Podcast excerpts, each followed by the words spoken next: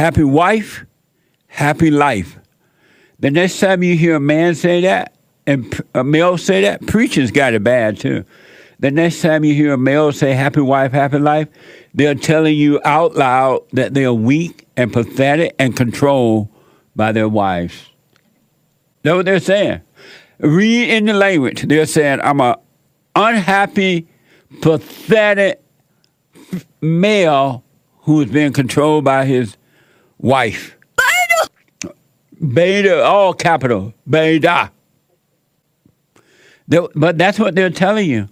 Their wives control them. The order in life is God and Christ, Christ over man, man over woman, and woman over children. And the woman is leading the children because the man is leading her. If the man is not leading the children, the woman is destroying the children because they have broken away from the order. And ain't nothing going to work but the order. This is from the Greer dot com. Here's a perfect example of that. Denzel Washington. Denzel Washington.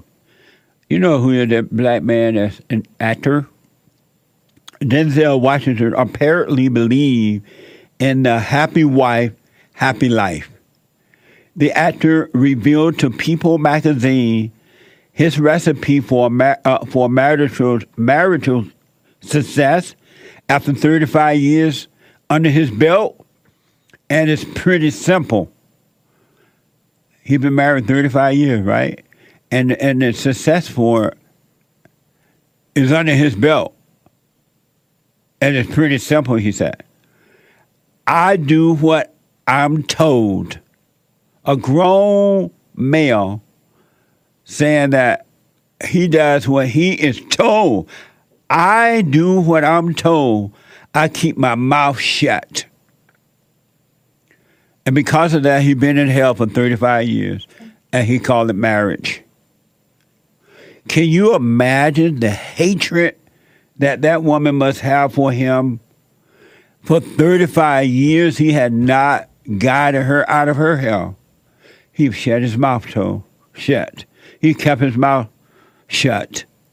And he has done what he have, has been told. And not the wife, but he has. And I want you to know, and you can take it to the bank. I want you to know, and you can take it to the bank. I want you to know, and you can take it to the welfare office, that weak men are detested. They are hated by women. Women, all women, hate, hate, hate weak men. Their nature is that of hatred anyway because Satan is a woman's god. But to have a weak man not to point the way out of the hell that she's already in, it just adds to the trouble, to the problem. He keeps his mouth shut, according to this report, and he does what he is told. What a miserable, miserable way to live. God in Christ, Christ in man, man over woman. What happened to that? Ain't nothing going to work when you reverse the role. I interviewed several men, males on my fallen state dot t v. I asked a question, and the wife can be sitting right there. Are you the head of your wife? Well, what do you mean by head? It all depends on what you mean. They start grumbling. Mumbling, grumbling. I remember the fallen Messiah, Barack Obama, said of the uh, Big Mama Michelle. She knows she's still the boss. She knows she's still the boss. She knows she's still the boss. See that? When did men start speaking this way and being this way? It wasn't like that when I was growing up. White Christians say things like that. I gotta ask the boss. That doesn't even look right. It look like when you look at it, even in your darkness, right, you look at the man saying that, and I'm sure it does.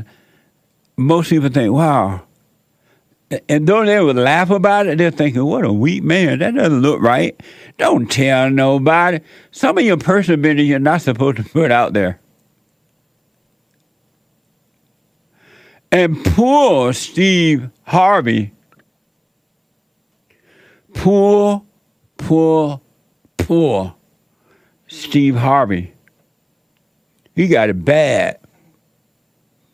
You think rainy, day, rainy days and Mondays get you down? It must be an awful way to live to put yourself beneath your woman. This is from Yidio dot com.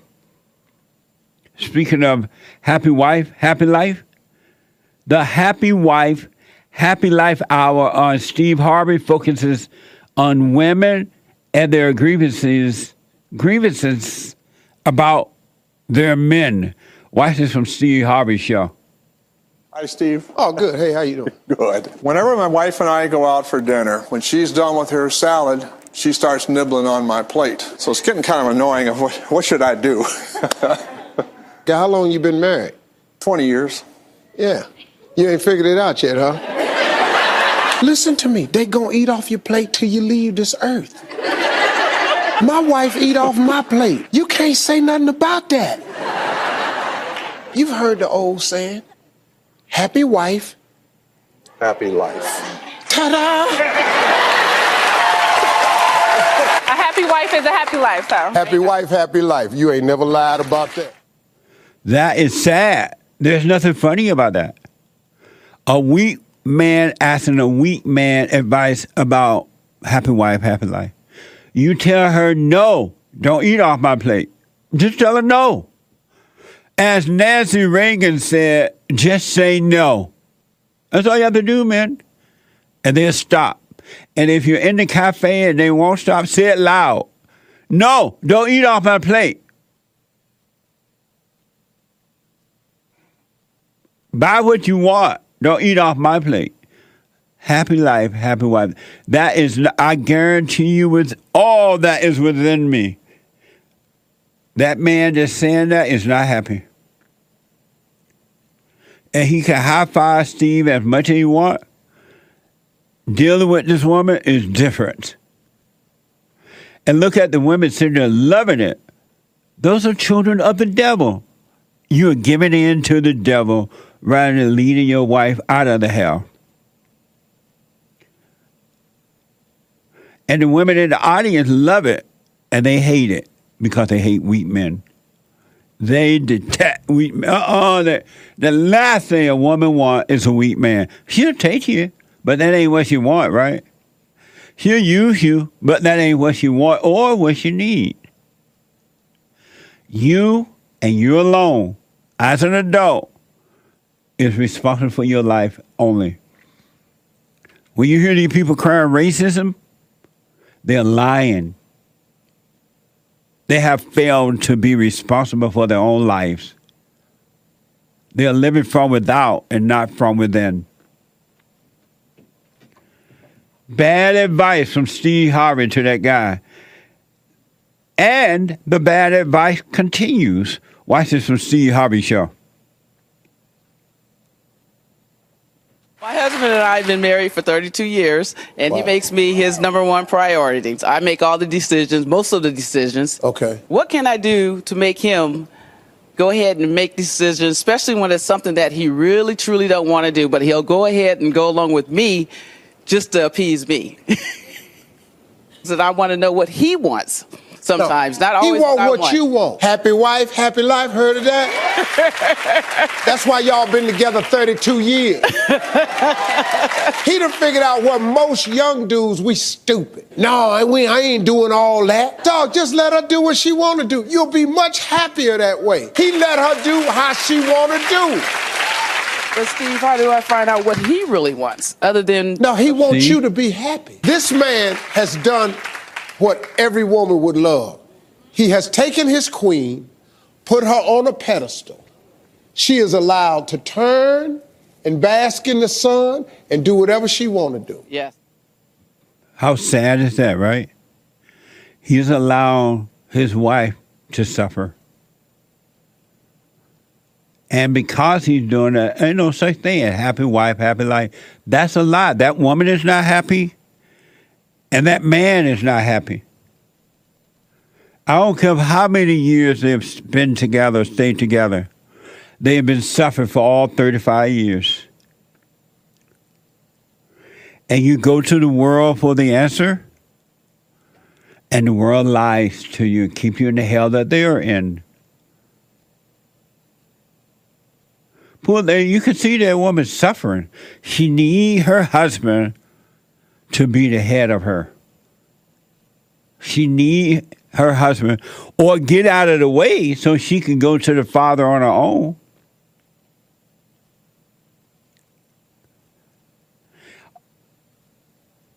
How are things? How would things ever get better?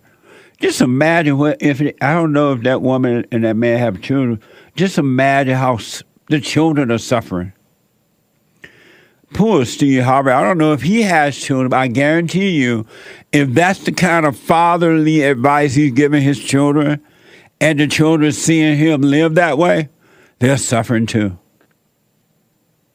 The sins of the fathers passed down from generation to generation. And I remember there's these so-called leaders, black leaders. They would say, we need a, a, a discussion about racism. But they've always wanted a one-sided discussion. They've always wanted white people to say they were wrong and the black were right. They never wanted to hear both sides. And so whites have not spoken up. And then they had the knockout games when they, the blacks were knocking out the whites in the streets and stuff. And then the blacks start going into stores and just openly robbing them in groups. They were running to those stores, the black kids in these stores, and just robbed the stores openly. I was like, "Why? Look what's happening." And they're like, "No, we feel guilty." What are you guilty of? You haven't done anything. You're not guilty of anything. But they wouldn't speak up.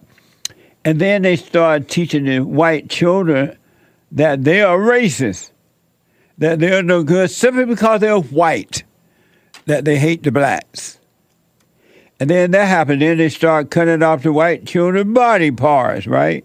And replace them with the wrong part.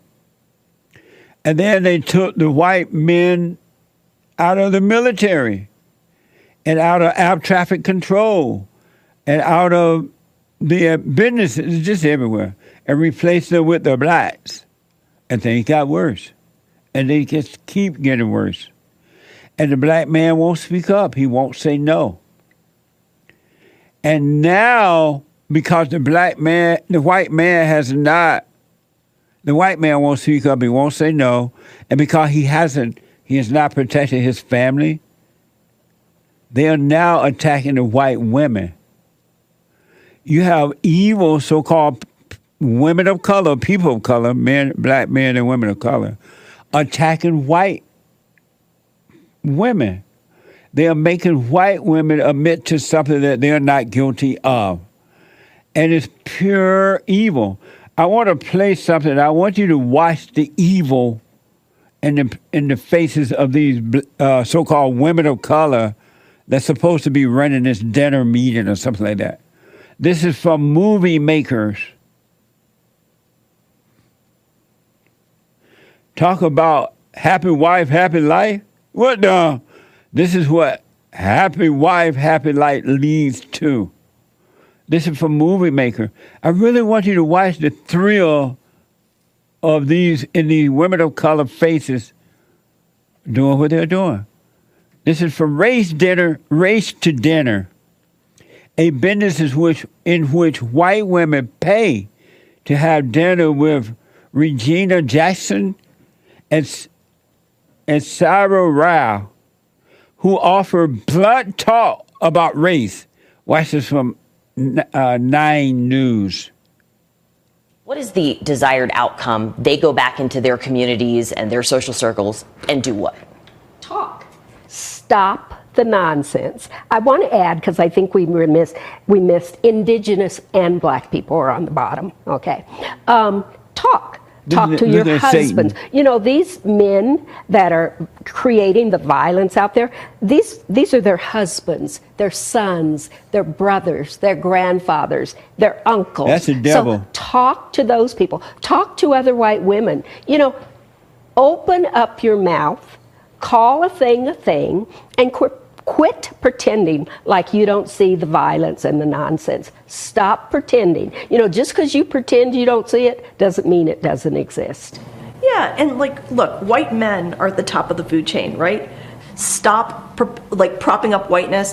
Join gender, intersectional solidarity, and we can overthrow all of it. Look at the devil. White women's feelings matter more than black and brown and indigenous pain and violence. So when white women cry, out the door. Take that somewhere else. And the white women listen to that. And the white women listen to that because their husbands have not protected them from evil. It's going to get worse. That black female and that whatever else that other woman was, female was, those women are evil. Why would you subject yourself to that?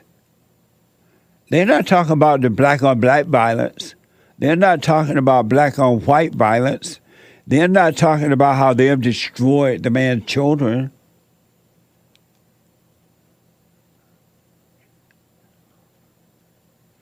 Here's another example of what these so-called genders look like. This is from Movie Maker. Deconstruction Karen. Deconstructing Karen, a new documentary about race to dinner. Watch this from Movie Maker. You actually, Margaret, you didn't say yours. What? Your racist thing, thing that you've done. That's thought good. About or done. You must have examples in your own life. Well, I also work in environmental engineering. I have absolutely no people of color, or minimal people of color, possibly the exclusion being slightly Hispanic. No. Saira doesn't like her attitudes. I can say a racist thing you've done because it just happened. When you just talked to me the way you just did. This is how Whoa. White women talk to us all the time. These are microaggressions. The way you just spoke to me was straight up white supremacy. Sounding terribly white. Lie. I don't know that I was all that racist to start with, but I also would be more aware or hyper aware of my thoughts or reactions to circumstances that would be racist. I do think every white person in the United States is racist. You can be Whoa. A really good person and still be racist. No, you can't, you stupid woman. Can you believe that? Where are their husbands to help them through the... They're talking to the devils. White people used to be smart and brave.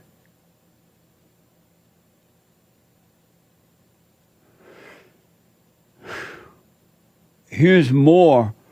I, I, I just don't know what to do with this.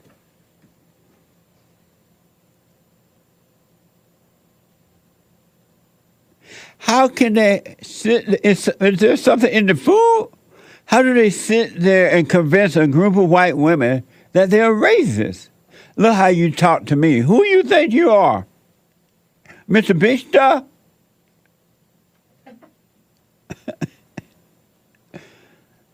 Here's more from Race to Dinner. This is from Race to Dinner. Watch this. So I want a show of hands of everyone at this table who is racist. Oh my God.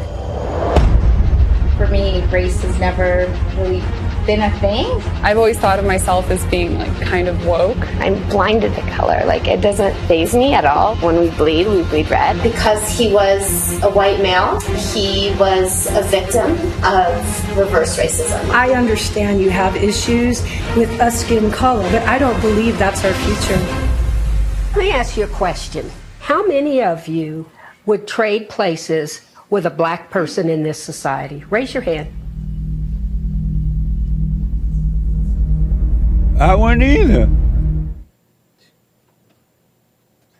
Who want to play, play, play with the blacks? What the? They're living in hell in their own imagination, begging and whining and blaming. Who want to live like that?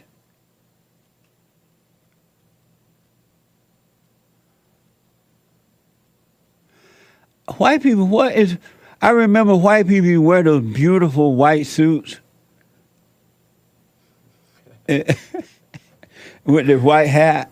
They were brave. What happened? How do you let a couple of evil so-called women of color get you over a dinner that you paid for, according to the report, and make you admit to something you're not guilty of? You don't even think about race. They're the one thinking about it. You know what? It's only going to get worse. But it doesn't have to be worse in your world. You are your world. If you take control of your world, all the hell that'll be going on outside of you in somebody else's world will not affect you. These white women should be ashamed to let those two dumb, evil, so-called women of color manipulate them in that way. And you think, I want to know if you think this is any different than to dinner, race to dinner. Watch this.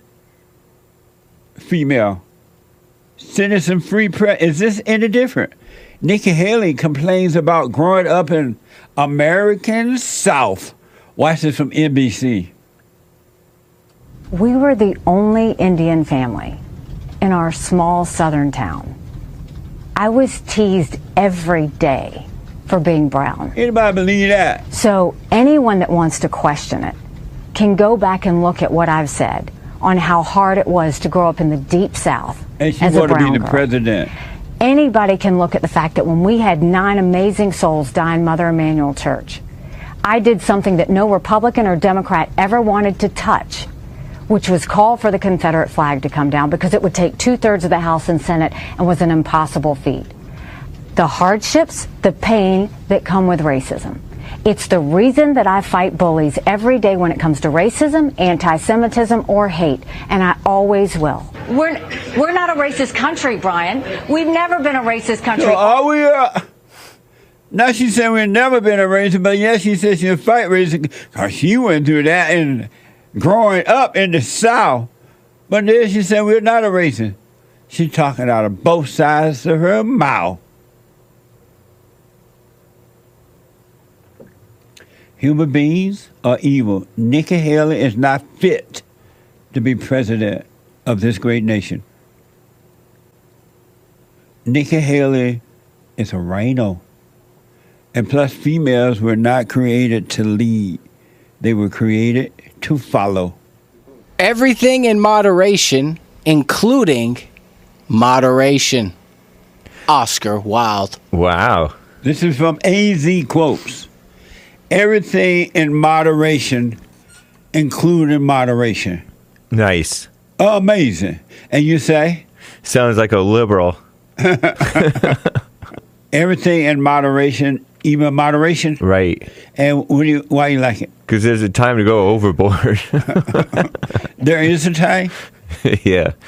There's a time to put in like a lot of work well, even sometimes. In, even in the Bible, it says, do everything in moderation.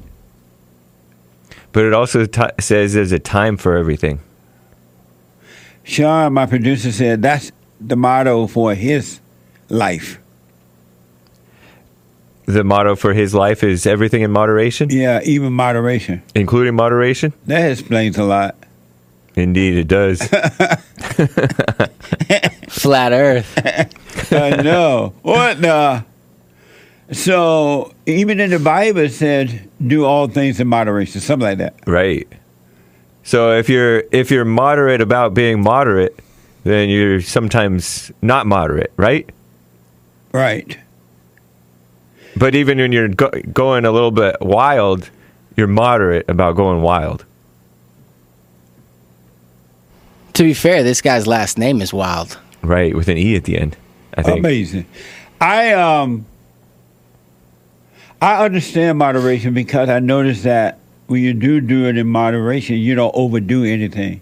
Like when you eat, if you eat in moderation, you don't have to worry about becoming overweight, fat, or something like that. Yeah. Or if you work out and you do it in moderation, you don't have to worry about destroying your body working out. Yeah, you know, getting like, injured and stuff. Right. If you, uh, whatever you do, you get your rest in moderation, you don't have to worry about being tired or not being tired, because you. So moderation makes sense. Yep. But it's hard for most people to do, to operate in moderation, because you forget about moderation. True. You know what I mean? Yeah. Like a workaholic. Yep. Is not going to work in moderation. Yeah. Are you a workaholic? Mm, no. Are you what, uh, a workaholic? Nope.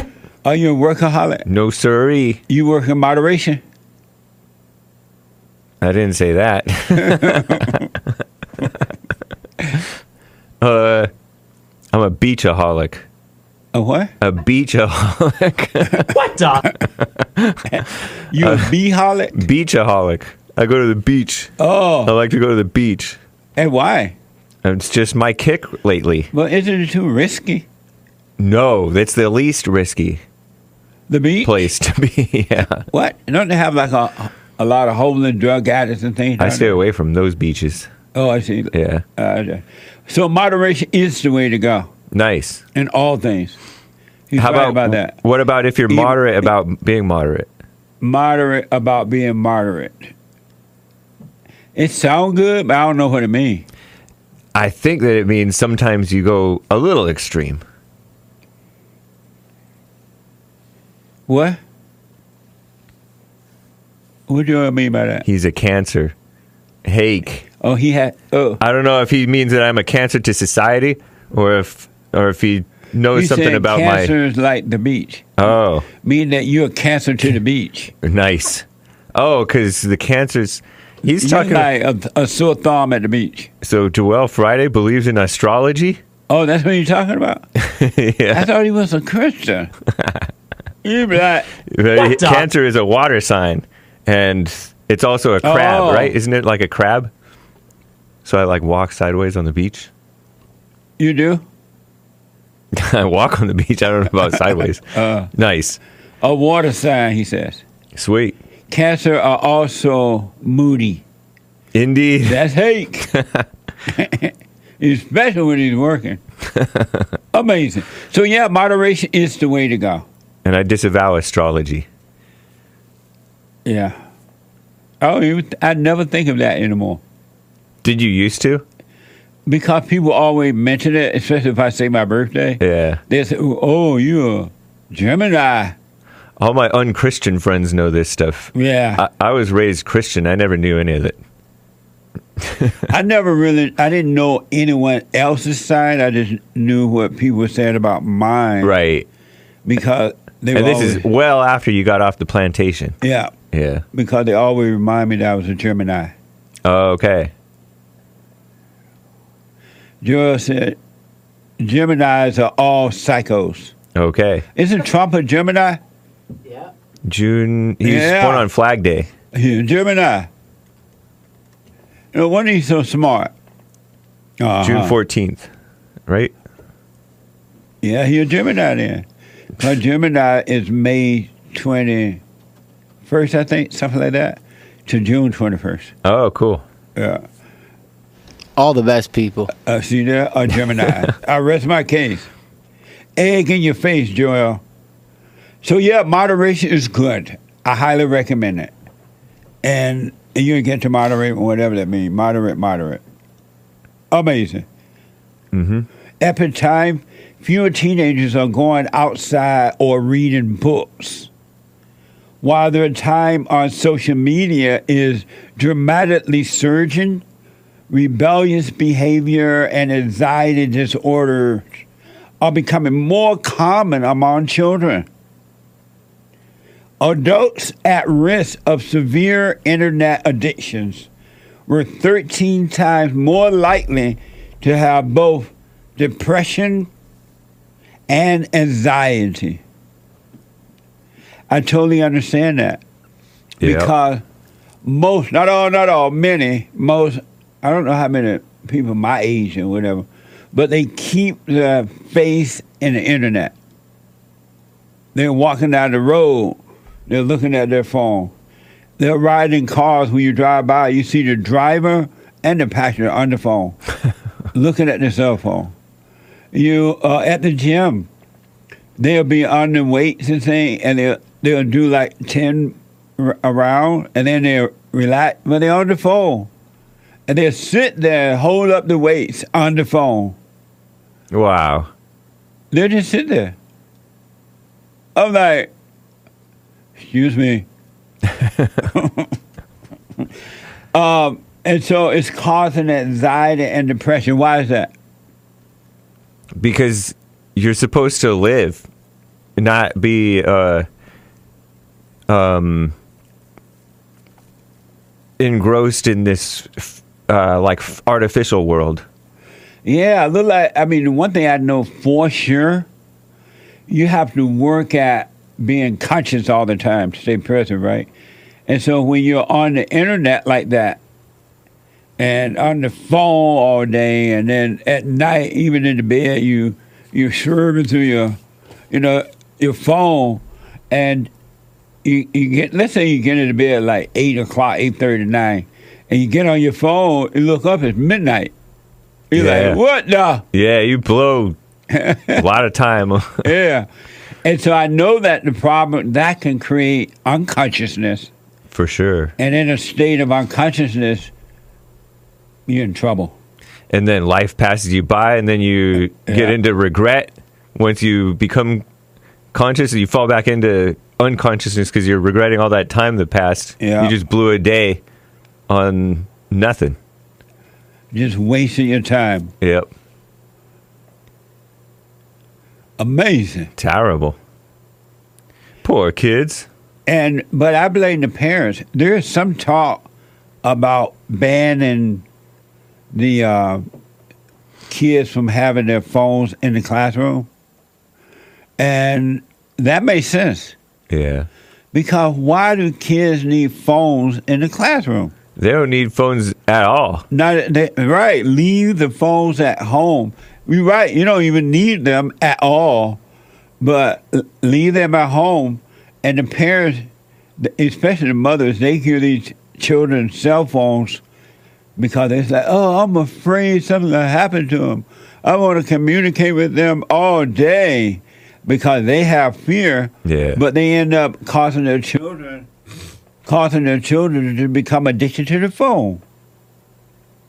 Yeah. You can blame the parent for that because they don't have to buy those phones. Yeah, that's true. You know what I mean? And if you and if the, your kid needs to reach you, everybody else, all the other kids have phones. So right. you just let the other kids borrow it. Or go down to the principal office and make the phone. Right. Use the principal office phone. Since they've gotten rid of the pay phones. Yeah. yeah. What a mess. Mm-hmm. So it's the parents' fault. They don't be, they don't feel like being bothered with their own children anyway because they don't love their children. So they buy them phones so they can, the phone can distract them so that the parents don't have to be bothered with it.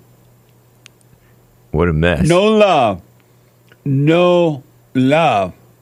Amazing. One other thing I want you to comment on, and then I want to do some super chats and all that, take some calls. Okay. Um. They don't want...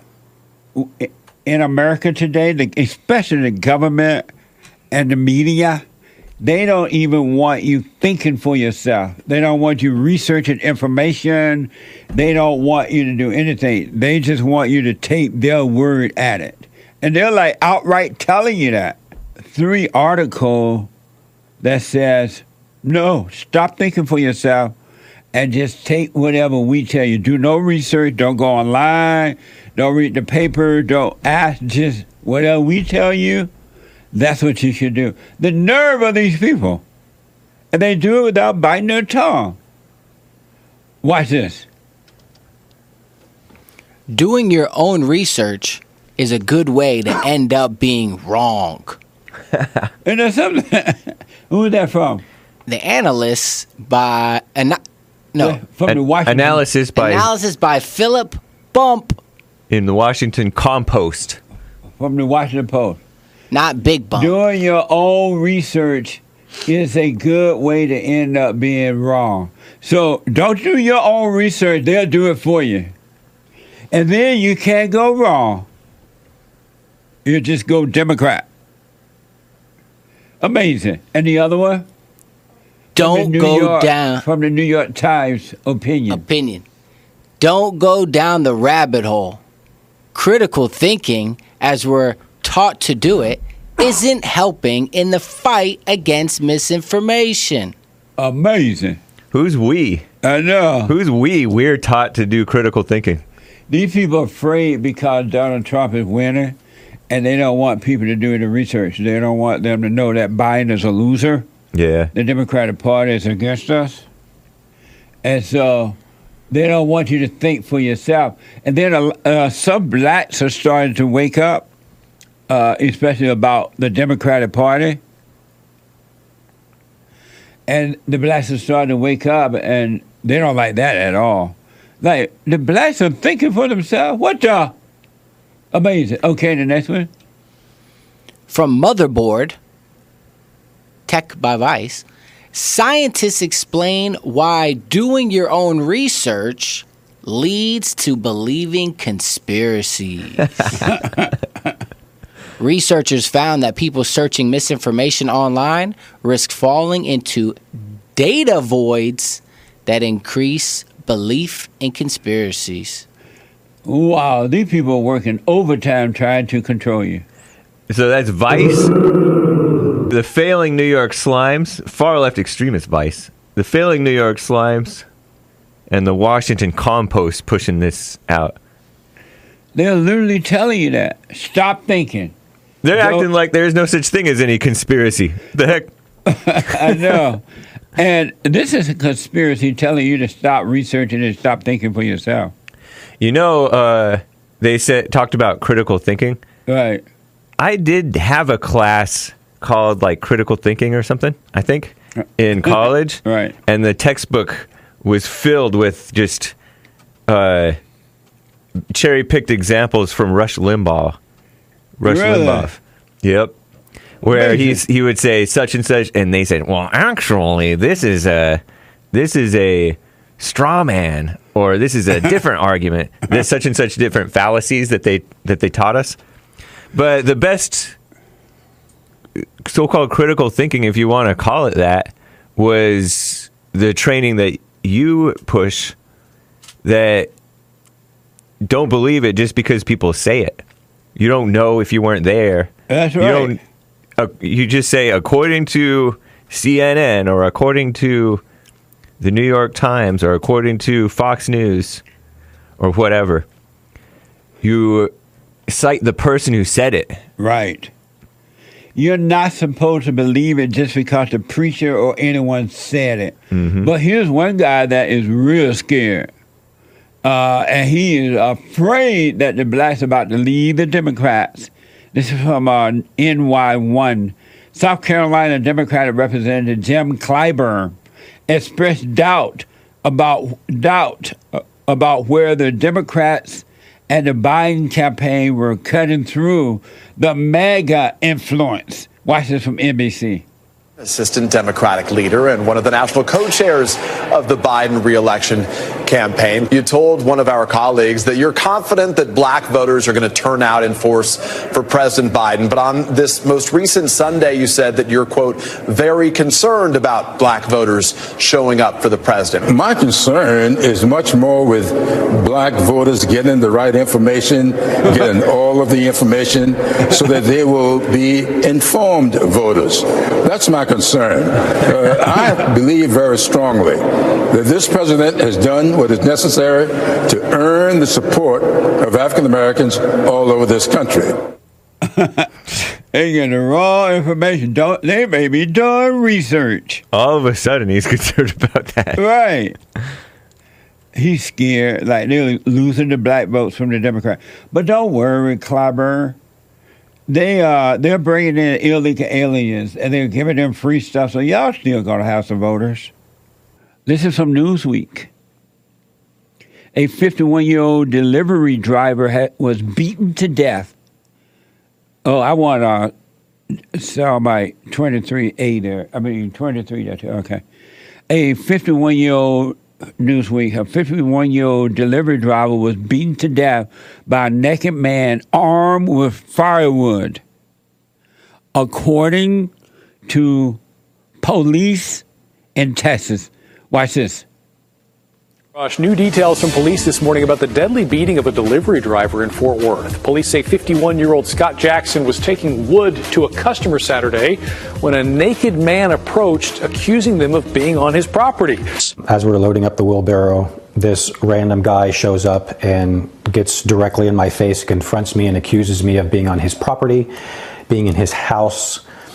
Uh, and he never wants to see us again. They say they asked the naked man, later identified by police as Chrysanthus Amandi, to leave. That's when the twenty-seven-year-old grabbed a piece of firewood and hit Jackson in the head before turning toward the other man. When he was pursuing me and attacking me, I was looking at death in the face. He escaped and called nine one one. He took somebody that I'll never be able to call, I'll never be able to see again. She wants to forgive, she says. She's not there yet. She must forgive to be free from that. The guy's black, the accuser. This is the purpose of black people on earth today. This is the, this is the media use them for this.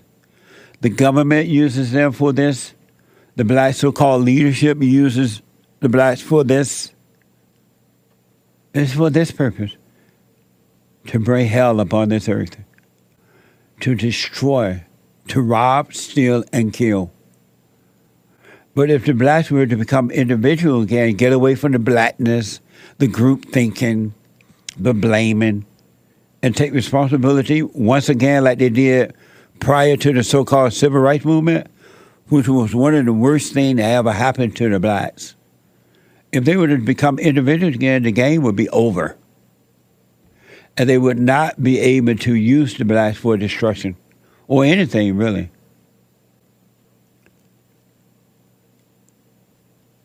And the blacks don't get along with anyone.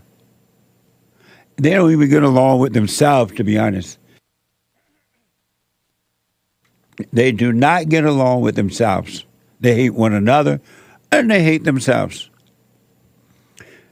That's And according to the report, the black man, that was somebody else's house, according to the report. The Daily Mail reported a race-fueled brawl erupted between blacks and Somalia students at a Minneapolis high school. It is claimed leading to the arrest of at least two adults accused of joining in. Watch this from Fox. A fight between two groups of students inside Saint Louis Park High School Thursday morning escalated into a parking lot brawl, leaving some with minor injuries and ending with two arrests. Saint Louis Park police say two adult women heard about a fight earlier in the day and came to the school just after three in the afternoon. They became involved in a physical altercation with some students, but an officer that was already on site was able to quickly intervene. After the melee, they tried to escape in a car, but were arrested by police. A few students and staff members were left with minor scrapes and bruises. Police and the district will continue to investigate the incident and are trying to determine whether or not the fights were racially motivated. Black excellence. That's excellence in black. They fighting with the Somalians. And the Somalians are black. Now, white people, are you still raising your hand saying that you're racist to the blacks? Are you still raising your hands? According to Columbus Criminal Attorney dot com, In twenty twenty-two, Ohio enacted new concealed handgun laws. Ohio became the twenty-third state to enact new concealed carry laws, allowing individuals to carry a concealed handgun without a permit. Watch this from N B C. A new study just released is now unearthing if the Buckeye State's constitutional carry law impacted gun violence in cities. Remember back on June thirteenth, the state began allowing citizens to carry a concealed weapon without a permit. The study looked at gun violence in the state's eight largest cities. Six saw less gun crimes after the law changed. The data spans from June twenty twenty-one to June twenty twenty-three. And one of those cities that saw a decrease was the city of Columbus. Before the law, the rate per one thousand people of crimes was ten point seven nine. It dropped to nearly nine point five percent. Other cities that saw decreases are Cleveland, Toledo, Akron, Parma, and Canton. Uh, it definitively says that constitutional carry did not create additional gun violence. Amazing. Anyone that believes that to be to carry a weapon create violence, you're crazy and you believe in abortion. You believe in abortion. Why do you think the criminals carry guns, dummy? According to free dot org, guns prevent guns prevent an, an estimated two point five million crimes a year. Guns prevent an estimated two point five million crimes a year. Most often, the gun is never fired. Anyone that believes to carry a gun is not a good idea, you believe in abortion, killing the children in the womb, killing the man's children in the womb. Nikki Haley is about Nikki Haley only. She is about herself and no one else. Not about the man's children, if she has children. Not about the country. Nikki Haley is about Nikki Haley. And that's not good for America. She's a rhino. She is no different than all the other rhino Republican representatives. And that's why she didn't say, okay, it's over for me as far as running, but I'm going to join forces with the great white hope, Donald Trump, and we're going to make this thing happen. Tim Scott, he black. He's a senator, but he is a mama's boy all the way. He's weak.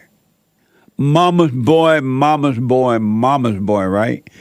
So he ran for president, and and every time I looked around, he would just talk about his mama. And my mama and my brother and I, we, we grew up in a one-room house. We, we grew up on the South. We grew up poor, whatever he said. Every time, it's all about mama. I never did hear him talk about how he really going to work for the country and make it better. It was all about poverty and mama. And mama would be at his rally. My mama here. It was ridiculous. Some people are saying that the Great White Hope might pick, and it's just rumors. I don't know if it's true or not. But they're saying that Uh, the Great White Hope by Tim Scott as a running mate, V P, right? Vice President. I hope not. Tim Scott still believes that racism exists. We don't need any more of those kind of lies. Those lies of racism and all that, sexism, all these isms, white supremacism and all that, have divided this country like nothing else. And it's all a lie. And so we don't need someone like that in our government. He's weak. He's beta. Beta! Well, he got out of the race, quote unquote, for president. And according to this report, he got engaged. Tim Scott got engaged. He's engaged. And he got his, he went and got a white woman. Tim Scott got himself a little white woman to marry. Apparently, she already has children. Beta. But even worse than that, he got on his knees to propose. You know you're weak. You're not supposed to bow down to anyone but God. But, oh, maybe the woman is his guy, because he's definitely a mama's boy. Can you imagine this guy got on his knees and proposed, and I, I guess in the public, because we have pictures of it. Man, you're supposed to only bow to God. Put no one else or nothing else before that. Seek first the kingdom of God and his right way, and all will be added. I don't know where you get this idea of bowing down to the woman to ask her to marry you. And you spend the rest of your life bowing to her. And the marriage goes to hell in a handbasket.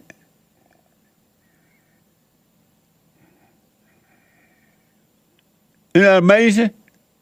The rest of your marriage is bowing to the woman because you made her your God. What do you expect? And she expects you to bow down to her for the rest of your life.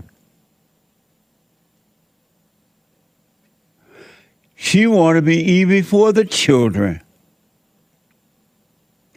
If you don't put the woman first, she'll destroy your children if it looks like you're putting them before her. It's all ego. That's what Nikki Haley is all about, ego. Nikki Haley cannot handle what's happening in our country. She's not going to be able to clean it up at all. It's amazing. So apparently Tim Scott, according to Fox, Tim Scott, potential Trump V P, engaged to girlfriend after proposing in South Carolina. Watch this from C B S. There's a certain senator that is now off the market. In a social media post over the weekend, Tim Scott announced that she said yes. Look at that. Mindy, thank you for making me the luckiest man in the world. Her name is Mindy Noach. Mm-hmm. Uh, she is an interior designer. He introduced her at the Republic at a Republican debate back in November. Since then, he has suspended his campaign and come out in support and that of was, Donald Trump. And but that ran yeah. for president. Vote Tim Scott says Tim Scott's going to be a married man. Yeah, look at that. Happy for him. He proposed at Kiawah we Island. Beta. Obviously, it was a chilly day on the beach, and he looks very happy. Do we know picture. much about Bacon. her? Um, yeah, she's a divorcee. She has three kids. Whoa. And um, she's an interior designer. That is about the scope of my knowledge when he introduced her at the November debate. She's been married before. She has three children, and he's on his knees already. Baby, please, baby, please, baby, baby, baby, baby, baby, please. Thank God he dropped out of the race. I doubt, I mean,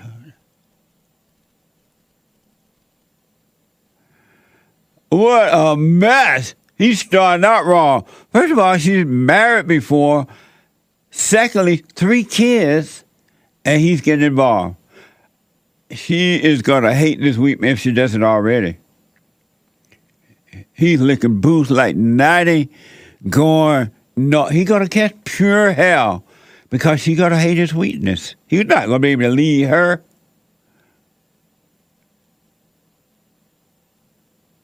Married somebody else's wife. What a mess. Oh, his man, you're not supposed to be bowing down to anybody. No one, male or female. How are you going to bring her into your world and, and, and out of the hell that she's living in into your world where you're on your knees begging? You're begging. I got proof that they want to be first. It ain't about the husband. It ain't about the children. It's about the, their own egos. And they can't help it. There are some women who are recognizing this. I hear from them all the time. And they're starting to overcome it. But they just didn't realize what was driving them. They want to put themselves first because of the ego. It's not them, but it's the hell that made a home in them. And they can overcome. Ladies, you can overcome, really. I see it all the time. So here's proof of that. This is from Our Disciples podcast and Hey Beginning Wife on Instagram. And she says, often when children arrive, they turn into the priority and the marriage itself is put on the back burner, meaning that she stopped getting first attention. That's what she means. She didn't say it, but that's what she's saying. Watch this from Instagram. You're either going to be a child-centered family or you're going to be a marriage-centric family.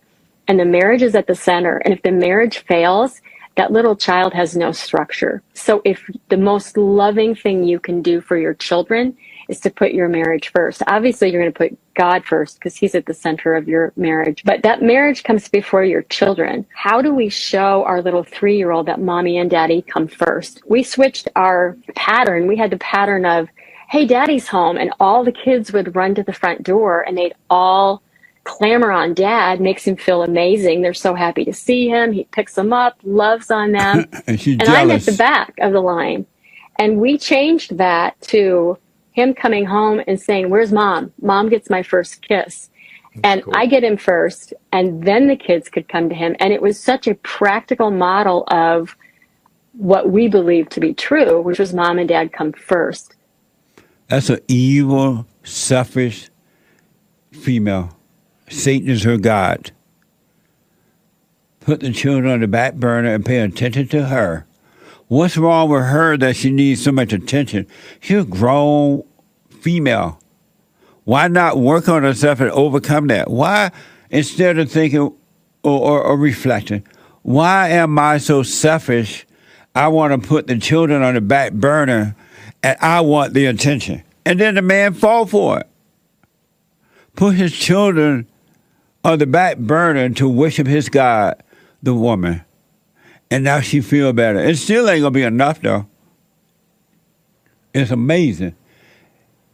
Stop taking responsibility, meaning stop calling you the not you, all right? You're being controlled. I ask a lot of people, why did you do that or this? I don't know, they say. Because it's not them. If they were in control, they wouldn't be doing the crazy thing that will bring trouble upon yourself. You wouldn't be doing things that brought fear upon you, or loneliness or depression, suicidal thoughts, worry, jealousy, envy, revenge. It's not you. It's not you. And you can overcome. I want to give you an example of what happens as a result of evil controlling you. This is from the Daily Mail. Surveillance video captured the shocking moment when a thief kneeled next to an elderly churchgoer and prayed with her while, while accomplice went through her wallet. Watch this from Inside Edition. Is nothing sacred. The elderly woman in church is getting robbed, even as she sits and prays. I couldn't believe it. The surveillance video starts as seventy-eight-year-old Linda Morrow arrives early for a prayer meeting at Hildale Baptist Church in Clarksville, Tennessee. Two women join her. One sits in front, the other right behind. They strike up a conversation. Then it happens. One stranger asks Linda to hold hands and pray together. Her head bowed and eyes closed, Linda is distracted. Cops say the woman behind reaches into her bag, takes out Linda's wallet, and helps herself to the cash and other items. Then she puts the empty wallet back in Linda's bag. The two women hightail it out of the church. Cops say these suspects went on a seven thousand dollars shopping spree at a Sam's Club store using Linda's credit cards. Wow. That white woman said, uh-uh, I ain't close my eye. Y'all black. I ain't gonna let you steal from me. What the? Close your eye, let's pray. And then the woman behind her had a hand laying on the back while the other hand taking it out the purse.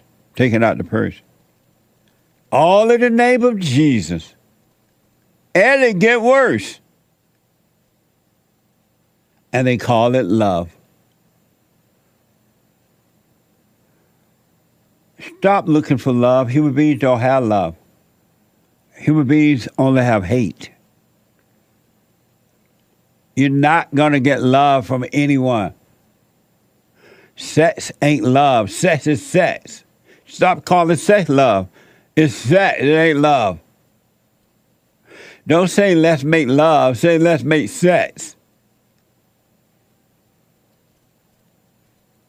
They call it love. New York Post, a Christian school. I can't believe that white woman sat there and let those two black women make her close her eyes, knowing they're going to take her purse. What a mess. This is New York Post. You think that's bad. It gets worse. A Christian school teacher has been charged with attempted murder for allegedly poisoning her husband. Watch this from A B C. An unusual scene out of Jefferson City tonight after a woman allegedly tried to poison her husband with a plant. That plant, called the lily of the valley, which toxicology experts say looks pretty, but can lead to heart problems if too much is swallowed. Court documents say thirty-seven-year-old Sarah Sheffer's husband was suspicious he was being poisoned for six weeks. And told police he remembers eight times when the food or drinks he was eating or drinking had a, quote, odd taste. When he confronted Sarah about the taste, she said she had peed in his food. Court documents say Sarah's husband put a surveillance camera in the kitchen of their house around New Year's Day, and fifteen days later saw Sheffer take something from a bag labeled Lily of the Valley yesterday and put it into a smoothie. Sheffer was an art teacher at Calvary Lutheran High School. As a Christian community, Calvary Lutheran High School believes in protecting the well-being of all individuals who are part of our programs, and we seek to respond in a caring and sensitive manner to everyone in our school community. What a, all in the name. It's in the name. It's in the blood. According to the New York Post, Sheffer's father said the charges came totally out of the blue and don't match the daughter he knows. A beloved artist and teacher who volunteered to raise money for third world health efforts.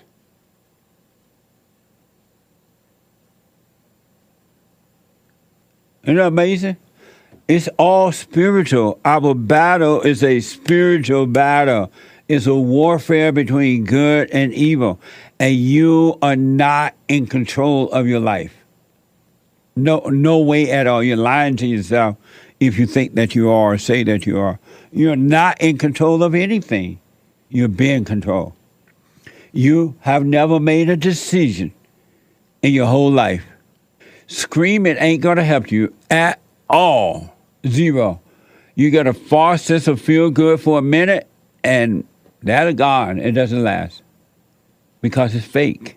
According to Wikipedia, a rage room, also known as a smash room or anger room, is a room where people can vent their rage by destroying objects. Watch this from C B S News.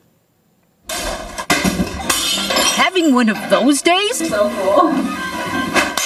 This may be the place for you. Toronto's first rage room. The idea is from Serbia. I've never seen anything like this, and in everyday life you get stressed out, so I said, you know what, let me check it out. It seems like a cool concept. twenty dollars, you get thirty minutes in the rage room. Later. Most people are dropping about fifty dollars. Okay. After you're geared up, it's time to choose a weapon. We have a golf club, a crowbar, a baseball bat, and even a hockey stick. Are you less angry? Yeah, I feel like I could hit a couple more plates, but yeah, I think I, I definitely released some stress. What a liar. That's the dumbest thing I've ever seen. The only one that's, that is helping is the person who came up with that idea, built that room for that. He's making money. That's the only thing that's coming from that. And that's crazy people are dumb enough to go do it. Yeah, I feel better. Lying. You just feel better, but you ain't got rid of stress. Stress is evil. And if you elect Nikki Haley, you're going to get more of what you already have. More. It ain't going to get better. You can bank on that. It's not in her nature to lead. She can't lead even if she tried. C N N has reported Trump won New Hampshire G O P primary, and Haley says she's staying in the race. Watch this from Fox. He's at fifty-five percent. Nikki Haley at forty-four percent. That's an eleven-point swing with more than seventy-five percent of the vote in New Hampshire. It's Donald Trump and Nikki Haley. And right now, the party is coalescing around Donald Trump. Now, you've all heard the chatter among the political class. They're falling all over themselves, saying this race is over. It's not over! What a beta male. This race is far from over. There are dozens of states left to go. So Nikki Haley putting a good spin on it, but the map frankly does not favor her moving forward. Even in South Carolina a month from now, that's a state where she was governor and a popular governor there, but she is trailing Donald Trump in any poll you see there so far, and there hasn't been a lot, by twenty to thirty points. So you wonder if she will want to face kind of a humiliation there if those numbers hold. It's all about her and about nobody. It's not about the country. Nikki Haley is on an ego trip. She's a writer. I think her husband, like doing in the military, apparently he's over somewhere way out in the country. I don't blame him. He has a better chance of finding peace in the military than he does at home with her. N P R is reporting that, uh, referring to Nikki Haley, it says, she argued that she has increased in her support and that these are, I'm sorry, she argued that she has increased in her support and that there are lots of other states still to vote. Watch this from A B C. She's doing uh, like a speech like she won.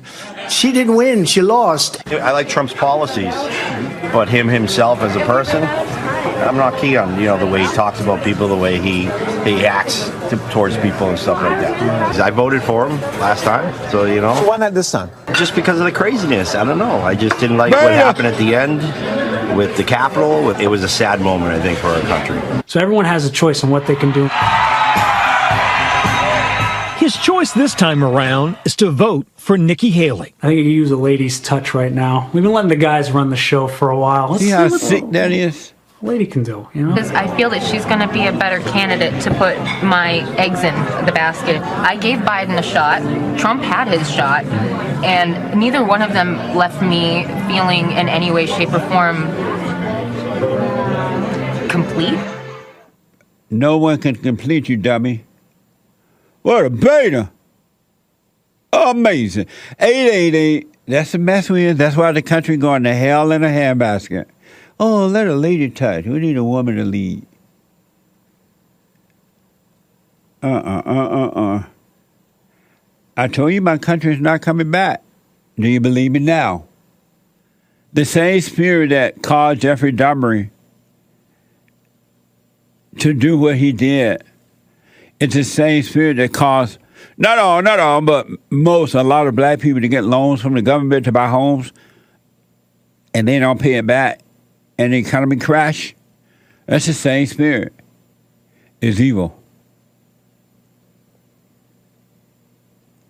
It is pure evil. The same spirit that causes human beings to try to get love for one another, it's the same spirit that caused Jeffrey Dahmer to do what he did. You're not in control. You never will be. You ain't gonna be. You're either controlled by evil, and anyone that has anger has fear, you're controlled by evil. Or you're controlled by love. You have no anger and no fear. Anyone that has emotional love, oh, I feel love for you, and I feel love for my children, and I feel love for you, honey. That's the same spirit that Jeffrey Dahmer used. That worked through Jeffrey Dahmer, it's working through you. You don't have love. You don't love anyone. The same spirit that caused Hitler to do whatever Hitler did, it's the same spirit that caused a Chicago father to kill his wife and children. According to C B S, Chicago area father tell police why he shot and killed his wife and three daughters. Watch this from uh, C B S. Police say a Tinley Park man admitted he killed his wife and three daughters and even told them why. The result of what prosecutors say was a heated argument over respect and money.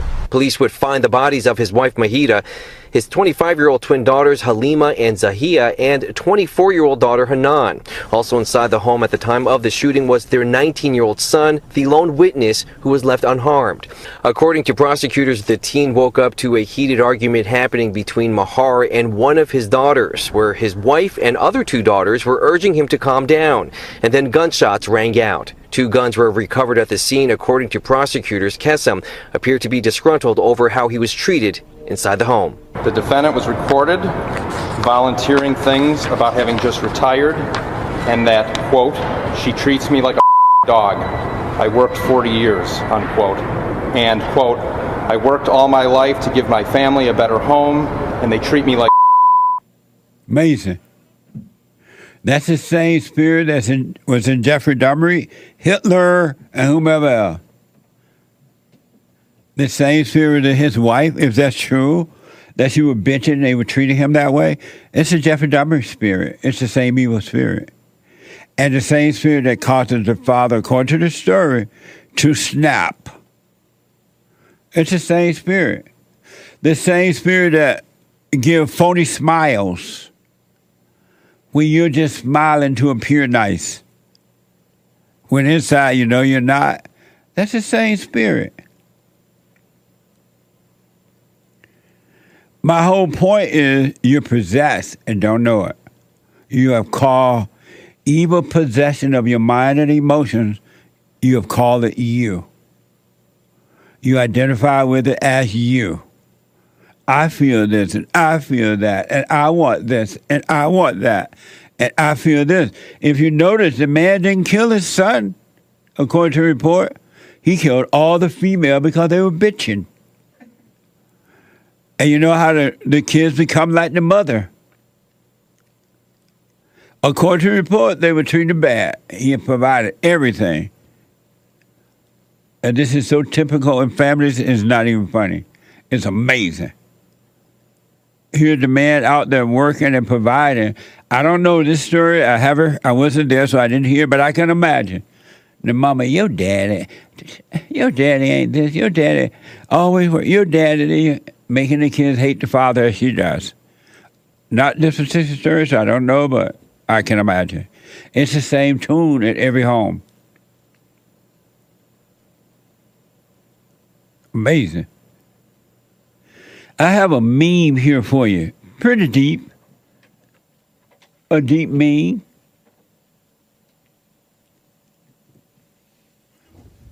When you tell them how to find the God within...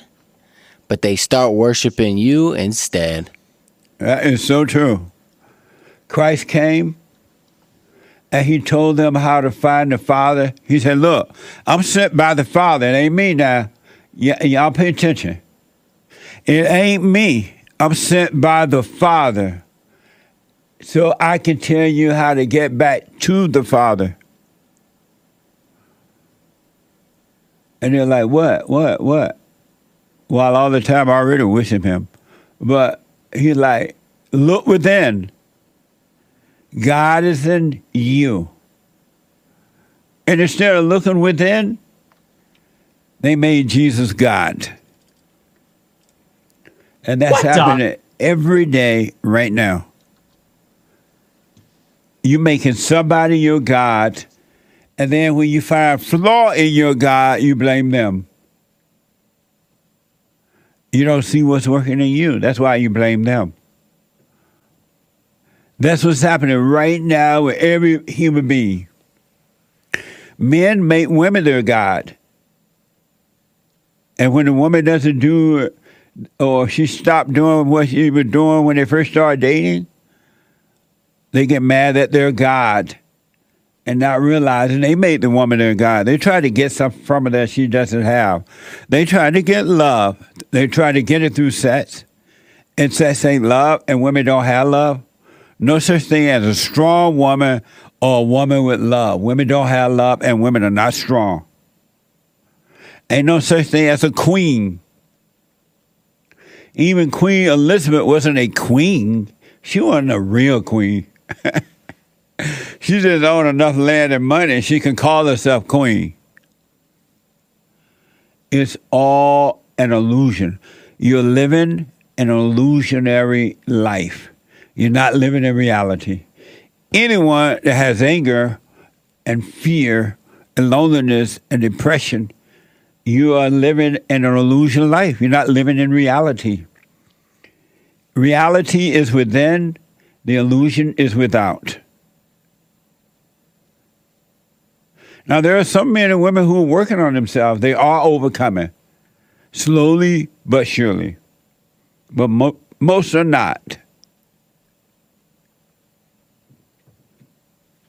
They are not working on themselves. They're confused.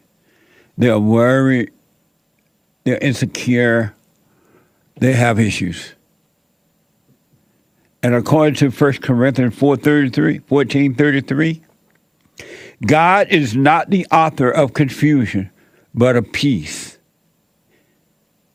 I can't tell you, time and time again, Christians and And uh, Muslims and Catholics and whatever you call yourself, I actually have peace. Well, no. I have happiness. Happiness is not peace. Happiness is ego. Because the happy person can easily be made to be unhappy. Can easily be made to be unhappy.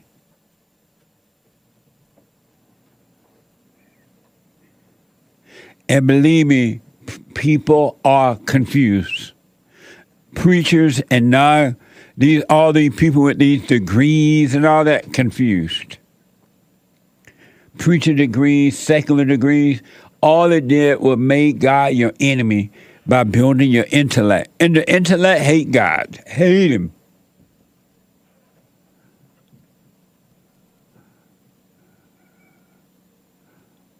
According to YouTuber, why believe, this is from YouTube, why believers, why believe Jesus Christ is God? Watch this from Chris, Christ Community Chapel. Watch this. Is that Jesus himself said he was God. That's what the whole gospel is lie. about. From the beginning to the end, it's all about Jesus being God. That's interesting. That's we need to be able lie. to explain how Jesus can be God while the Father is greater than he is. But only the Father knows when the end of times is. Fascinating stuff. Oh man, so much to talk about. I haven't actually answered that question since I've been doing my recent studies at Oxford, so I'm trying to craft in my head how to how to put this all together. Wow. Jesus is omnipresent and omnipotent. God is one in being and three in person. Now, that is not a contradiction. And that's John, uh, Mark fourteen sixty-two. Mark chapter eight, Mark chapter two, verse ten. Mark chapter two, verse twenty-eight. In Mark chapter two, verse ten, like I just mentioned, in Mark chapter fourteen, verse sixty-two, and we see this, there's so many more verses to talk about, but Mark fourteen sixty-two, Daniel seven, thank you. Daniel chapter seven. People ask me how I remember this stuff, by the way. That's the problem. He remember it. It's intellectual, and it goes against God. And the people sitting there in the audience, and intellectually, they're taking it all in. And they're going to walk out believing they have the truth. And Satan's going to remind them of it over and over again. They're going to quote it. And they're stuck in the hell of the intellect, which goes against God. Let go of all ideas. All ideas are set up. It's a lie. Yahoo is reporting that Shia LaBeouf was suicidal before turning to God. Watch this from Bishop Robert Barron. Watch this. And my life was a mess, complete mess. And I had hurt a lot of people. And I felt deep shame, deep guilt. I had a, a yearning not be here anymore. And I don't know nothing about prayer because I can't cultivate uh, an unforgiving mind. I, I don't know anything about silence. I don't know anything about quiet. And I had also been told my whole life, like, your life is your life. You have to make with it what you can, you know? You got to be a good guy, and then you got to get married, and then you got to get a house, and you got to get a job, and do good at your job. And, like, your life is your life, and yeah. Things will work out if you put effort in, and, you know, um, it's up to you. And I always really felt that. And it made it hard to believe in God, because it felt like my managerial skills are what are going to amount to Uh, uh, uh, a fulfilled existence. And then you get further into the gospel and you start getting into, like, it felt like I started reading about a route.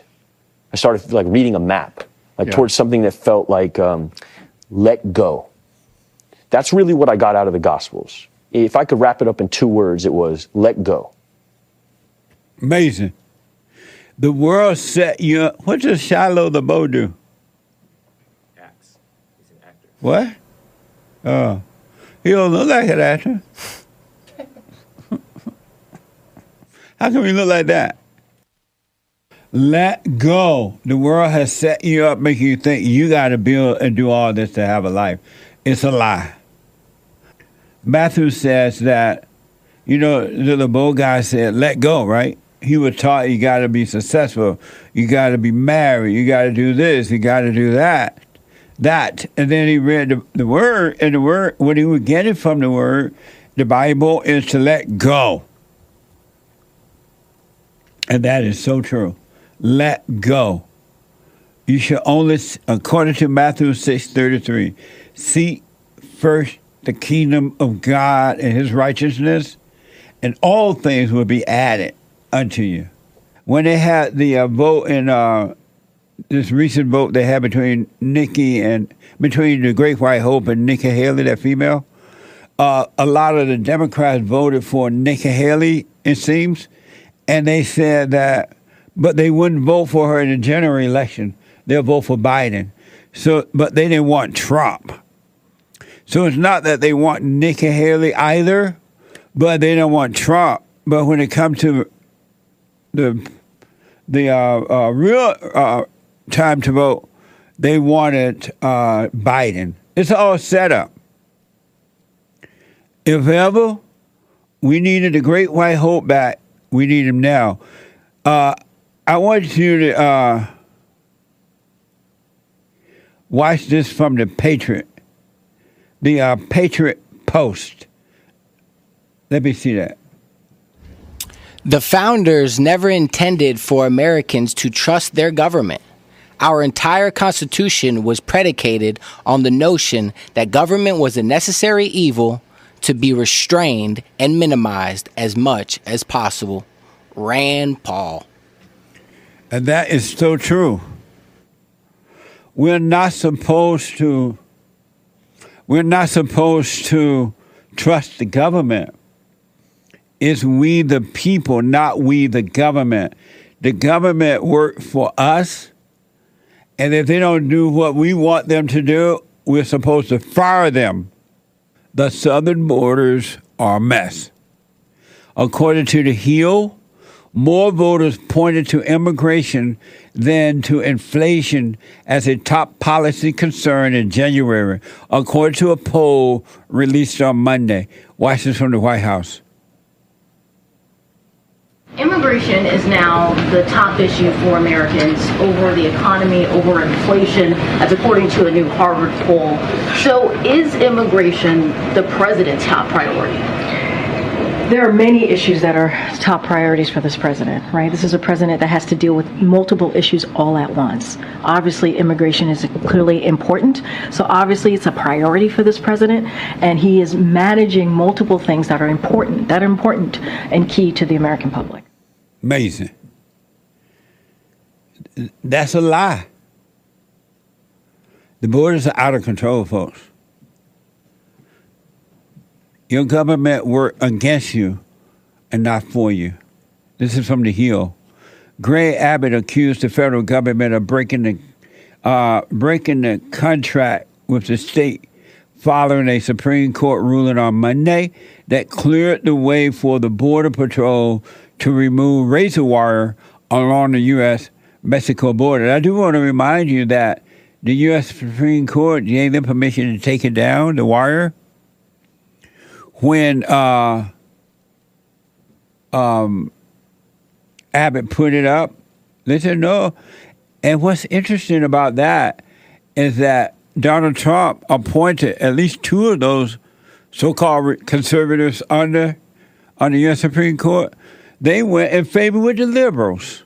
They went with the liberals on this decision. Watch this from Fox. It's been a back-and-forth battle between the state of Texas' aggressive initiatives to increase border security and the federal government trying to stop them. Monday, the Supreme Court ruled the federal government remains supreme. The Supreme Court is temporarily allowing Border Patrol agents to cut and remove about thirty miles of razor wire installed by Texas law enforcement along the Rio Grande. Governor Greg Abbott and Texas Attorney General Ken Paxton say they'll continue to fight in court to keep that razor wire up. Meanwhile, senators are working on a deal to secure the southern border. They say they're close, but aren't quite finished yet. We're working hard on a bipartisan basis to try Lying. to come up with a piece of legislation that will actually help begin to solve this crisis at the border. They're just lying. Put the, put the wall up, it's over. Put the wall up, it's done. They're just acting, that's all. It's not real. They're not doing anything. Put the wall up, it'll be over. I'm black and slow, and I know that. Put the wall up. And they're just trying to win the Oscar. That's what it's all about. They want to yell and scream and be on T V so you can think that they care. And they don't. Republicans and Democrats, we all have a one-party system now. We do not have a two-party system. The Rhino Republicans are no different than the Democrats. Here's an example. It's all an act. This is from the Hill. Frustration explode at Senate G O P luncheon over border deal. Senate Republicans, including Ted Cruz, vented their frustration over an emergency, emerging, emerging border security deal and complained about being left in the dark about key details. Watch this from X. Last year, thousands upon thousands of children were brutalized and sexually assaulted by human traffickers, and Democrats don't care. Last year, thousands of women were sexually assaulted by human traffickers, and Democrats do not give a damn. This supplemental bill is a kamikaze plane in a box canyon with no exit, headed for a train wreck. Republican leadership is like Charlie Brown with Lucy and the football. And over and over again, they run for the football, and over and over again, Lucy Schumer pulls it away. So negotiating with Chuck Schumer on securing the border is like putting Hannibal Lecter in charge of a Go Vegan ad campaign. He might dine on your liver, with a healthy side of fava beans.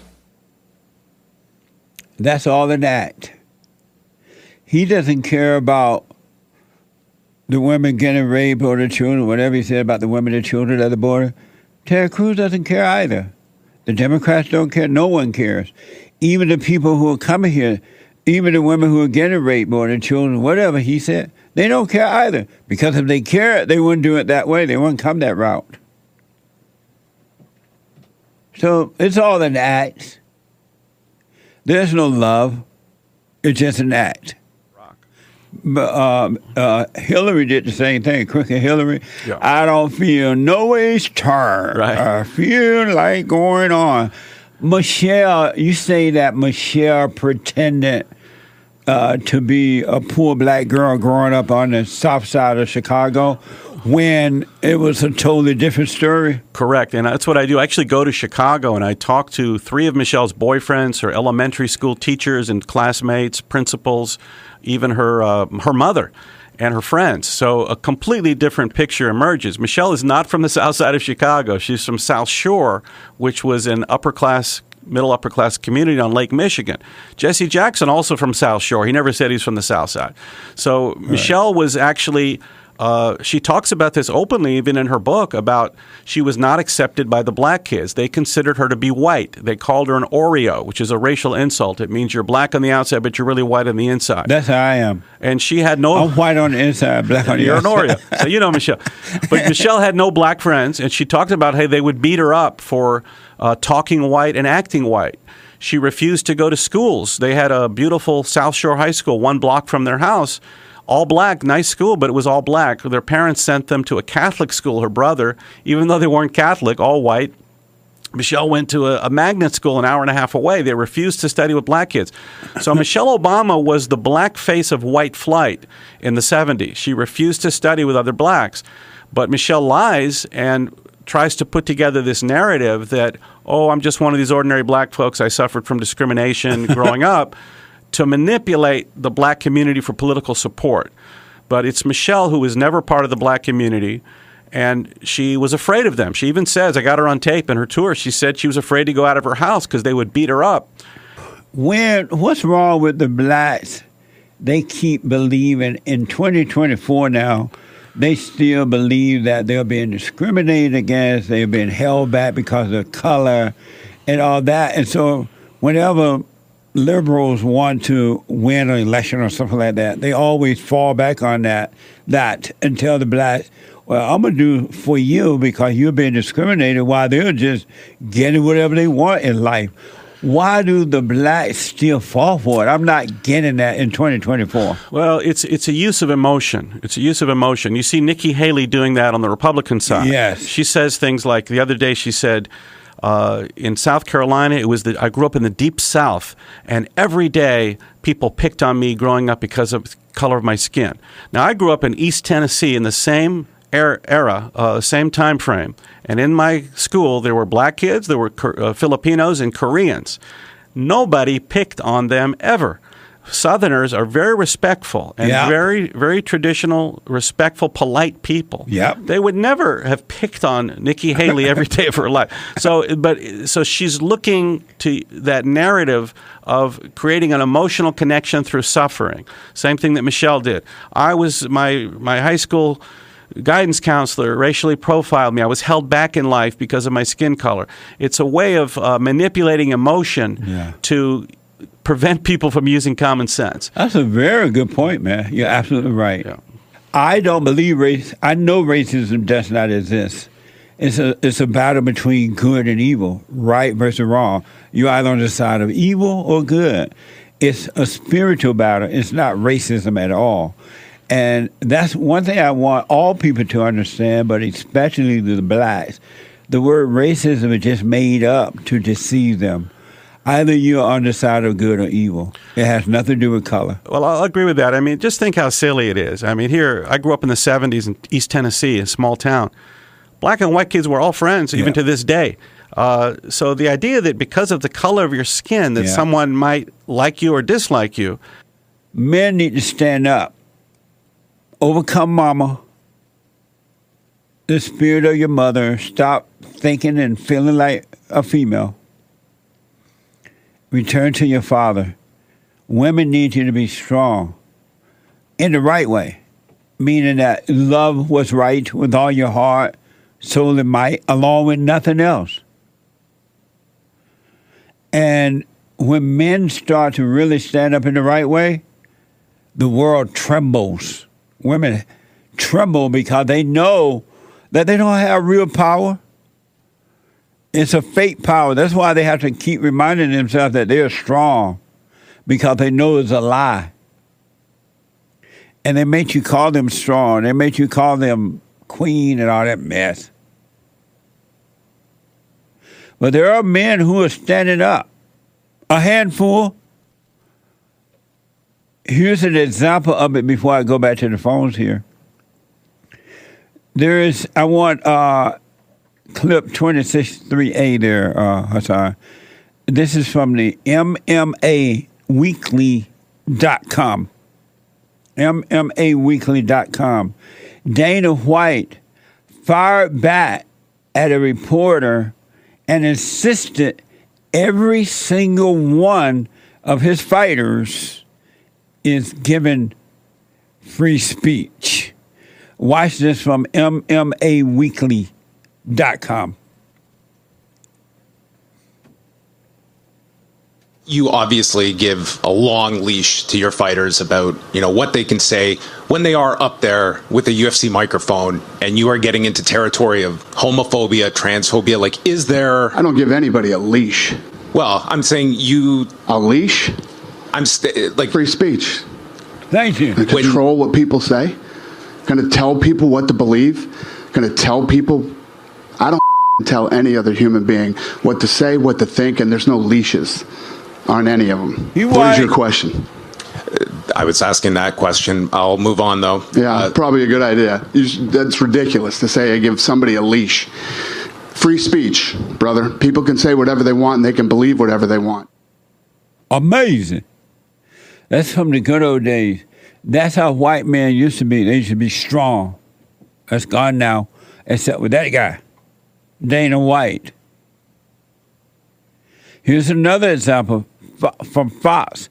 U F C middleweight champion Sean Strickland sparred with a reporter over comments he made a few years ago. Watch this from X. We've got a pretty supportive gay and lesbian yeah. community in this city. I did want to ask you about something you wrote a couple of years ago. You said, if I had a gay son, I would think I'd... Oh, look, another, another, I'm saying to you, the swamp, you guys, the swamp. You become a champion, you become a star, and, and someone... Let me ask you something. Are you, are you, are you gay? Are, are you, are you a gay man? I'm an ally of the community. Okay. If you had a son and he was like, you know, you had a son, he was gay, you'd be like, oh, man, you don't, you don't want a grandkid? No problem with it. Oh, man, well, dude, you're a weak man, dude. Whoa. You're like, you're part of the... problems. Like, you're just pathetic. The fact that you have no backbone. You ask me some stupid like that, go yourself. Move the on, man. Ten years ago, to be trans was a what? A mental illness. And now all of a sudden, people like you have weaseled your way in the world. You are an infection. You are the definition of weakness. Everything that is wrong with the world is because of you. Like, dude, this guy is the enemy. Uh, you want to look at the enemy to our world, it's that motherfucker right there. Wow. Well, I, I didn't know these guys were around.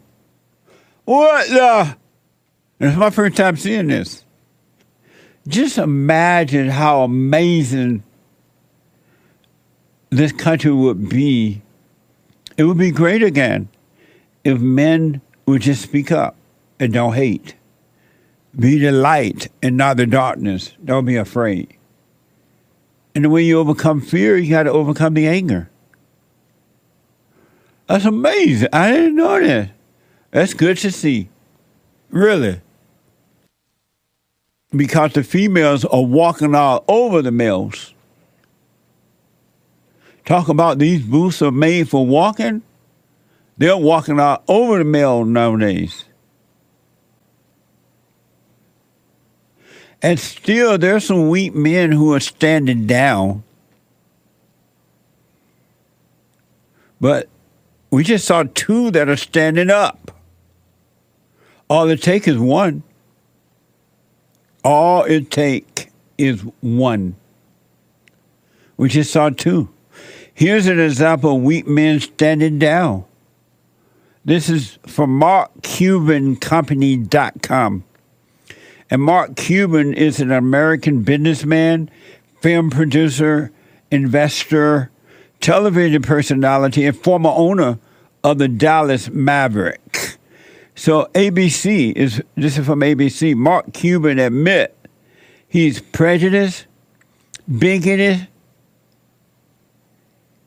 um, and he did this in a canned interview. Watch this from C B S and A B C. And these protests, as you know, have sparked a racial reckoning of sorts across the country. You've said that it's time for uncomfortable conversations. Really, when it comes down to it, it's it's the white race, it's the white community that's going to have to have the open, difficult conversations. We need to start talking to fellow white people. And again, that's hard to say, to help each other understand that we're the ones that have to start looking for changes. But your experience, our experience as a white population is completely different than much of the experience for black, the black and, and um, people of color populations. I know I'm prejudiced. I know I'm bigoted in a lot of different ways. You know, and I've said this before, if I see a black kid in a hoodie at night on the other side of the street, bouncing, you know, I'm probably on the same side of the street, I'm probably going to walk to the other side of the street. Wow. I'm asking my producer to come into the studio for me. I want him to explain something to me. That's amazing. Amazing. Oh, I forgot you were having breakfast, huh? It's all right. Eating on the job. This is my producer, Sean. A couple of things. Um, when they say that white people need to have the uncomfortable conversation, what do they mean? Um, they mean the same thing when um, a, bo- uh, a girlfriend tells her boyfriend, we have to communicate better, or we have to start working on this relationship. It means we're going to have a conversation, but it really means, uh, you know, you're going to listen to us, and you're not going to, gonna, you know, your opinion's not going to be valued. It means the opposite of what they're saying. They don't want white people to say, I have nothing to do with your problem. I'm right. not, there's no such thing as racist. They don't want them to say that. No, they want to, they want to sit down and, and have a conversation. Oh, do like they did at the breakfast thing that we played the other day. Huh? Oh, yeah. Uh, racist right. breakfast or something. Race to dinner. We're going to sit down and we're going to explain to you. Uh, we're going to tell you things that you don't know. So it's uncomfortable for white people to say, I'm not a racist. There's no such thing. According to Mark, according to Mark Cuban, yeah. So when we when we talk about segregation and we say, yes, it, it is bad for the government to Um, to de- to impose desegregation on things, yeah, it's ba- it's bad to force people to love each other, and you can't do that. It's unnatural.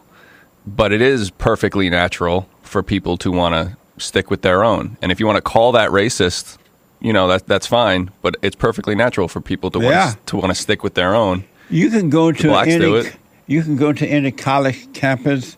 You could go to a party or a church, and people that know each other want to sit together. Of course. They don't necessarily want to sit with strangers or anything like that. Of course. And then there's people who will say, who will call that racist, but only when white people do it. Is that the normal attitude of M M A fighters and things like that, and to not to be afraid to speak their mind? Well, it helps when you can also physically dominate somebody. If you're not physically intimidated by people, like these people... you know, aren't physically intimidated by anyone. They're extremely uh, skilled in fi- in physical combat.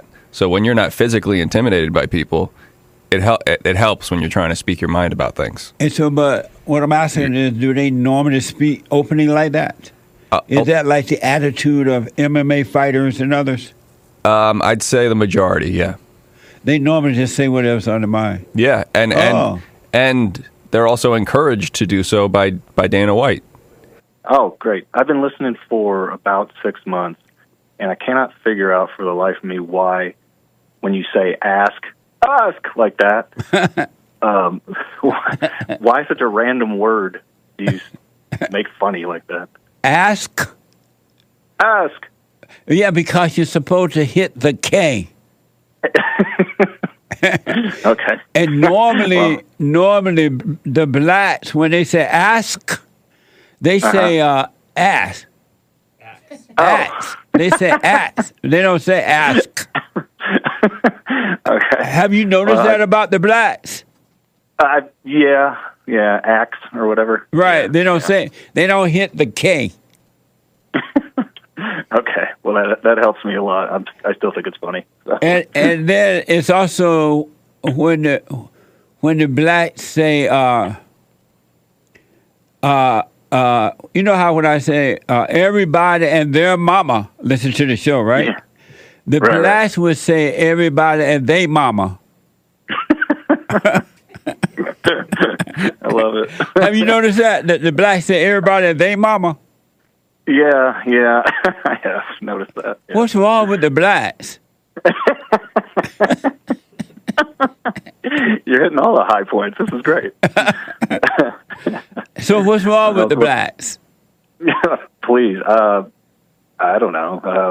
Um, I can't imagine. It's got to be a, a different way growing up, I guess. I don't know. Uh, with with uh, less parents, maybe. I don't know. Yeah, they're angry. They hate their mama.